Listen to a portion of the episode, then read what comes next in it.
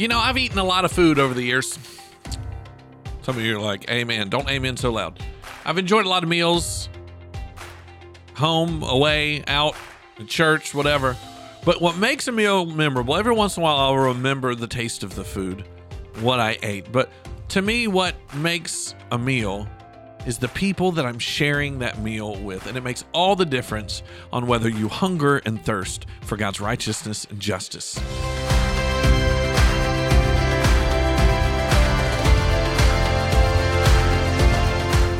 Is you hungry? That's all I got to ask you. Is you hungry? Because I'm hungry.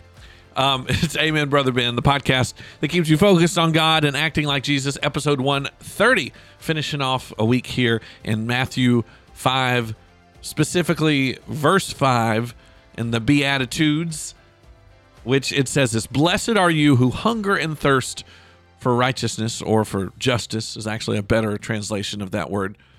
Says, because you will be satisfied. I want you to be blessed, and I want your hunger and your thirst to be satisfied, but I want you to hunger and thirst for good things. So we've been talking all week long about how to stoke and feed our our hunger and our thirst for the good things.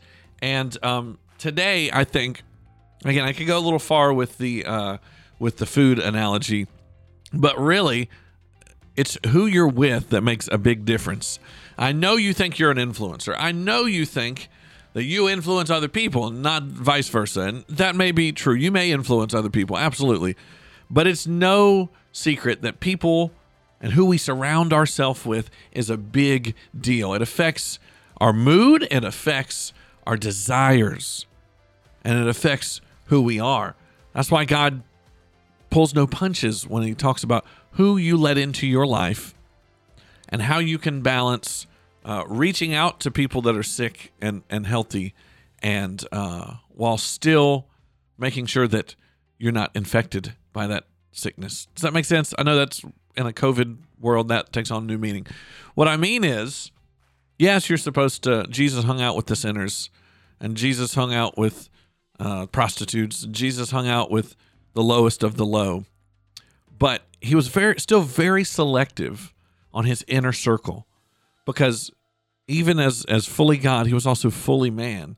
And he knew, just as he was teaching us, that who we're around affects it uh, what we hunger for.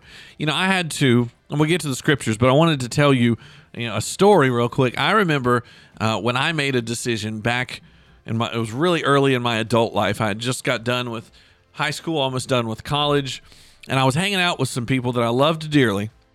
I had a good time with, but they weren't the greatest influences. And I was just sure that I was influencing them. But I remember this, that was one of the first steps of obedience I had to take following Jesus in this new way when I was when I had made that decision I had I'd gotten saved and I wasn't just being religious I was now a follower of Jesus and and the Holy Spirit would go you know I don't know if you want to go there I don't think you need to hang out with him he's not a good influence on you and and he's not going to listen to you and so you need to part ways. You need to put some distance between you and this person these people that you've called friends but are walking in a totally different way than me. And it's because of the the truth of verses like proverbs 220 that says and now this is this is the message which is a paraphrase of of a translation, but in Proverbs 2:20 it says, "So join the company of good men and women. Keep your feet on the tried and true paths. Who you hang out with is going to affect your destination. Who are you riding with in that in that vehicle, so to speak?" Or, or, or who are you walking beside on that path? Proverbs 13:20 also says this: "He who walks with the wise will become wise, but the companion of fools will be destroyed." Right? So if you're hanging out with a bunch of idiots, there's all the time, right? We know this is unavoidable sometimes, but if you are letting idiots uh, get really close to you, if you're letting foolish people, sinful people, people that have a disdain for the things of God get into your life and influence you, then you you're gonna it's gonna be a lot harder for you to hunger and thirst for the good things because you're gonna kind of join in with it with them right? It's like, has everybody ever w- walked in the room and went, man, I'm really in the mood for some pizza? Or, man, you know I could go for right now is some Cold Stone Creamery. I want to get that cookie. Don't you want some? Uh, uh, a love it version with the waffle cone, and they start talking about it, and you're like, you start salivating. You're like, I want some of that now, right? We do that now. You got uh, as many times I've, I've been like, man, you start talking about this stuff. Now I'm hungry. Well, it's the same way with our other desires. By the way, um, f- food and the desire for food and, and delicacies and, and tastes like that, they are very closely linked spiritually to other sensual things like like sex, like all these other uh, desires that we may have. Uh, they're closely tied. I think that's why Jesus was using this analogy. Um, but it's it's depending on who you hang out with, what that your desires will will ebb and flow. First Corinthians 1533 puts it pretty bluntly. Do not be deceived. Don't get it twisted basically.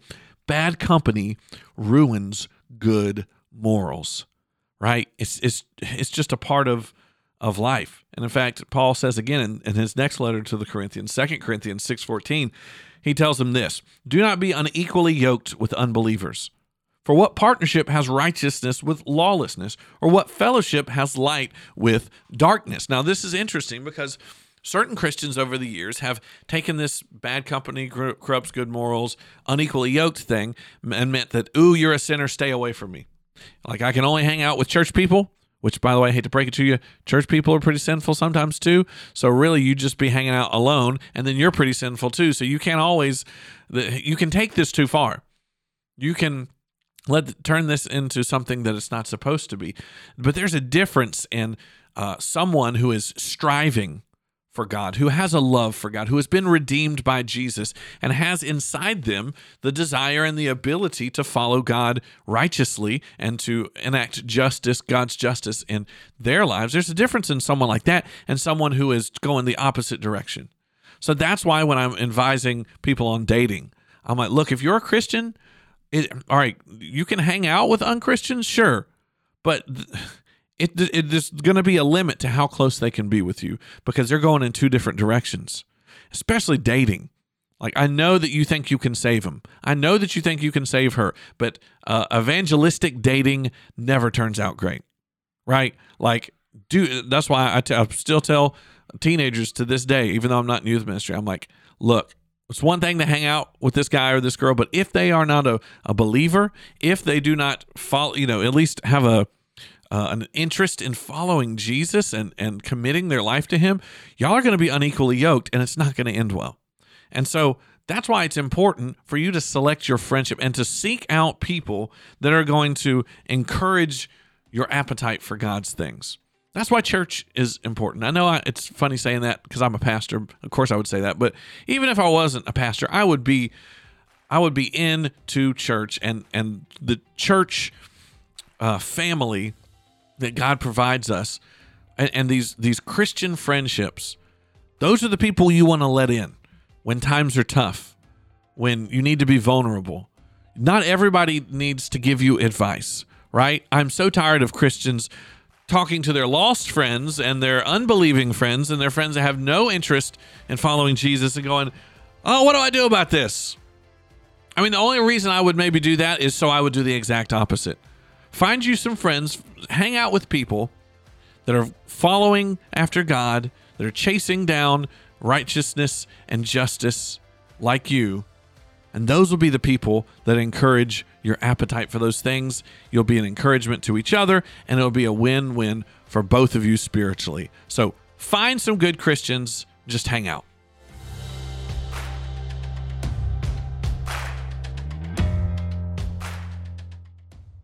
Hey, thank you for listening this week to Amen, Brother Ben. I just wanted to remind you real quick to make sure that you are sharing this podcast with other people.